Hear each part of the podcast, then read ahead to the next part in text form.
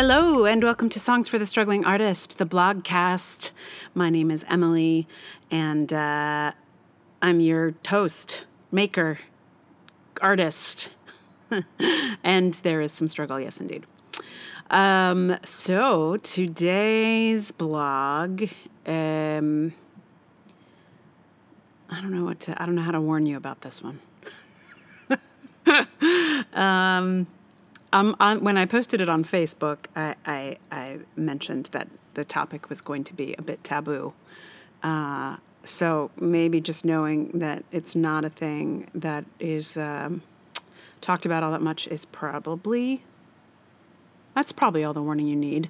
I mean, you know, it's like about aging. It's like about aging and being a lady. So, uh, so this is episode 109. Uh, the blog is called uh, The Change, The Phone Booth, and a Sense of Doom. On my 40th birthday, I was struck with a sudden and horrifying sense of fatalism.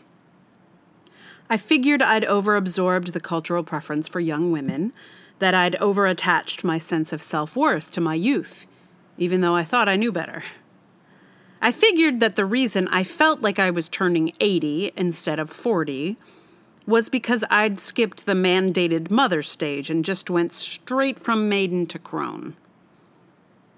Then recently, on a podcast, the guest mentioned that a sense of impending doom was a very common experience for women going through what used to be euphemistically called the change. Now, a lot of us have a sense of impending doom these days, what with the political landscape looking like it's auditioning for a post apocalyptic B movie, but my sense of impending doom hit even before the actual impending doom. So I suspect it's partly the hormones shifting in a changing body. About two years ago, out of the blue, I began to get headaches. Weird ones. According to the docs, it's migraines. And they have been debilitating, disabling, and pretty much took over the last two years of my life. I saw four different neurologists and headache specialists. Not one of them suggested that this sudden late onset of chronic migraine might be a result of perimenopause. Not one. It took the mother of a friend telling me about her migraines ending after menopause and suggesting mine could be the start of that for me to put the possible pieces together. Do I know for sure that this migraine situation is perimenopause? Nope. That's not really a thing that's knowable. You know why?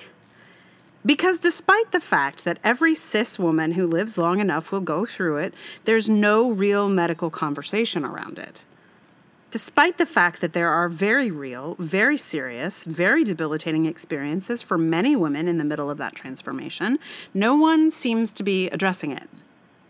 So many women my age and older have been struggling all on their own with this or that symptom, while there may be a common explanation for our pain or our sense of doom or discomfort. Perimenopause is the process that leads to menopause, menopause being the definitive end of the menstrual cycle. And of course, this kind of reverse puberty is a perfectly natural, organic process.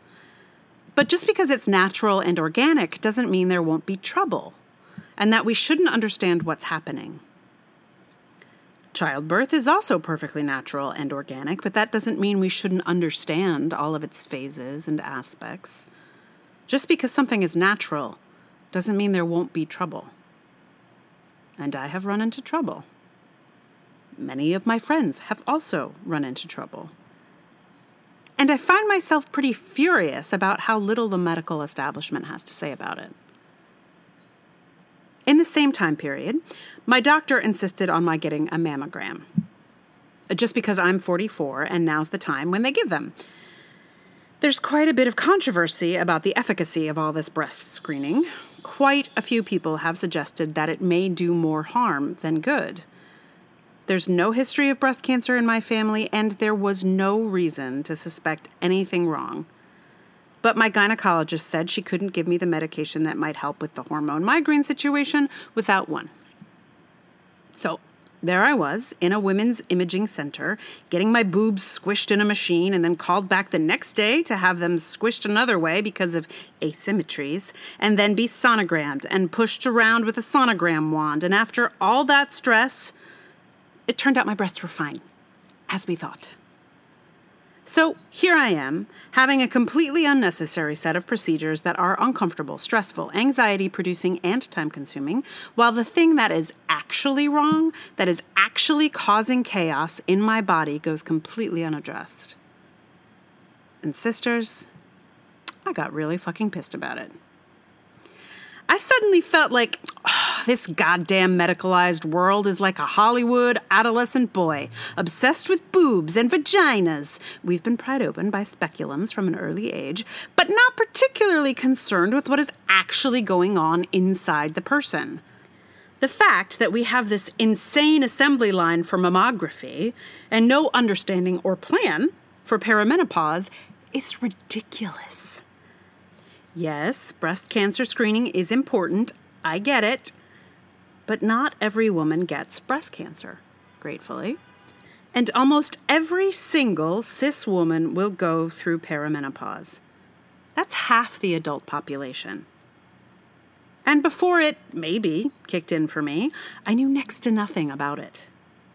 And I'm a pretty reasonably informed woman. I knew about hot flashes. That was about the extent of it.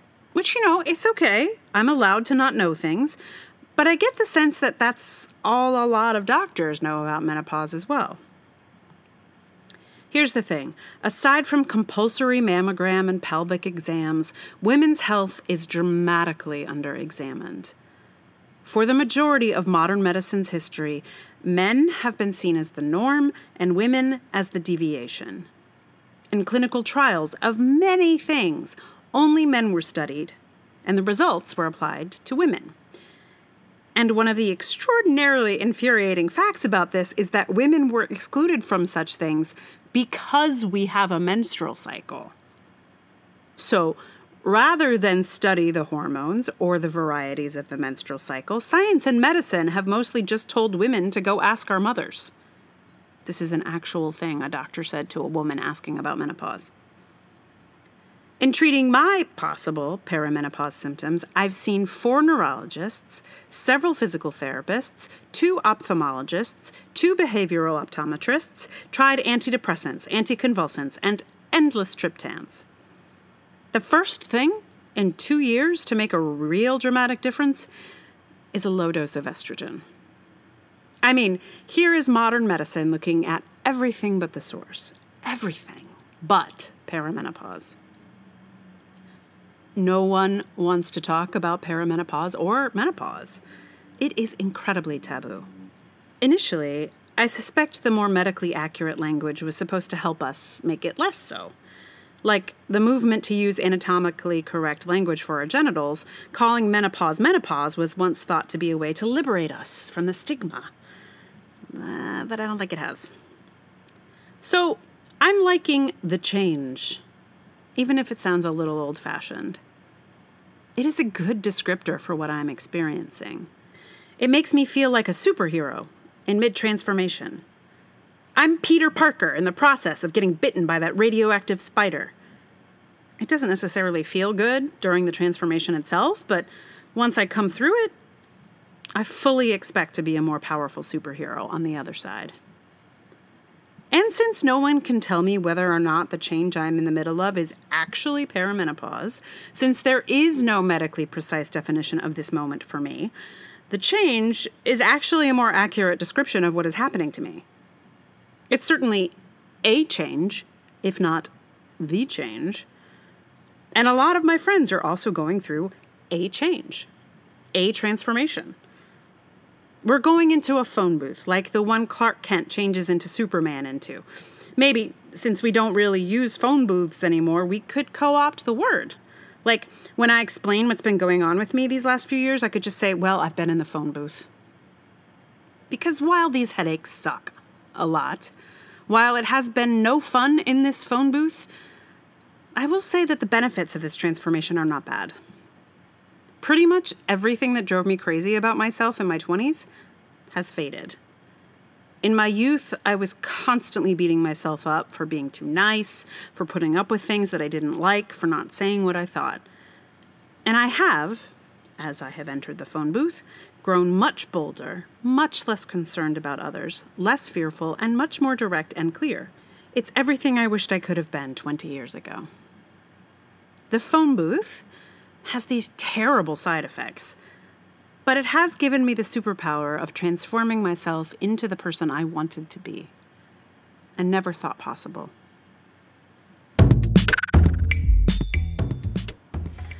So, menopause. I, I will confess it's still like a word that is that just like doesn't feel good yet. Maybe as maybe as I actually approach it, it'll be awesome. But right now, it's just like. uh, yeah, I'm trying though. I'm trying to just like be like, nope, this is what's happening. It's fine. I don't even know. I don't even know if it's happening now. That's the issue. Anyway, I've already said it all. Um, so yeah, that's about that's about women's health, women's health care. Maybe it's better elsewhere. I don't know. Is there a country in this world where women's health is taken seriously? If so, I'd like to move there. Thank you. Uh, yeah. So I, uh, this has taken me a little while to get um, recorded because I, I was trying to figure out what song I wanted to put here, and I was like, suddenly I was like, oh well, of course, like it just has to be, it just has to be a change is gonna come by Sam Cooke, um, which is a song I love and and has been sort of a song that I will just sing on my own for years, but um, I don't know. There's some there's it just doesn't feel like I don't somehow feel like I'm not supposed to sing this song. uh, and, and, mostly, I think that's just because, um, you know, it, it, the, Sam Cooke sang this song as like an anthem um, about, uh, you know, the black experience and, and, oppression and all of that stuff. That that like to sing it as a white lady just doesn't feel. Mm, it doesn't feel like oh, this is my song. But in this case, with this particular topic, I just was like, oh, it's just so right on. Like, it's just like, oh, well, that's it.